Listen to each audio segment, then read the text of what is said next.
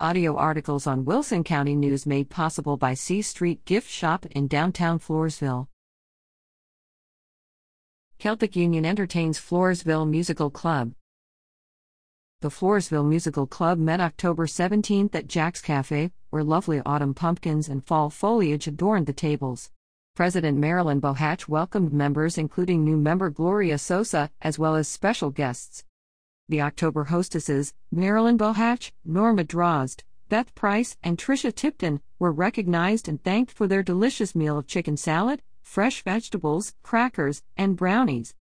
President Marilyn Bohach introduced the officers for the upcoming year Lee Burleson, first vice president, Kitty Phillips, second vice president, and Sarah Gella, third vice president and representative to the 2023 Floresville Peanut Festival Board.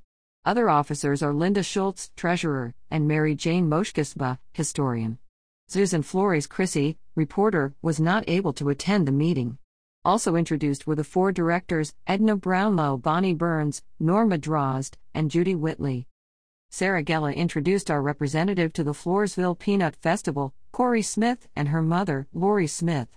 After being presented with a gift of appreciation for representing them in the coronation and parade, Corey shared her stories and photo album about her exciting weekend.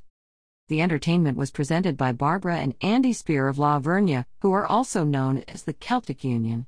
Clad in kilts with Barbara's guide dog, Miller, by her side, the talented couple played a variety of Scottish, Irish, and Appalachian songs as well as the Celtic tunes that they are known for. Barbara amazed the audience by playing several instruments, including the keyboard, fiddle, autoharp, and small bagpipes. The next meeting of the club will be held Tuesday, November 14th, at their usual meeting location in Floresville Methodist Church Fellowship Hall. The Floresville Peanut Festival 2023 Court of Nature's elements will model their gowns. Members will have an opportunity from 4 to 4:30 p.m. to socialize before the meeting begins at 4:30.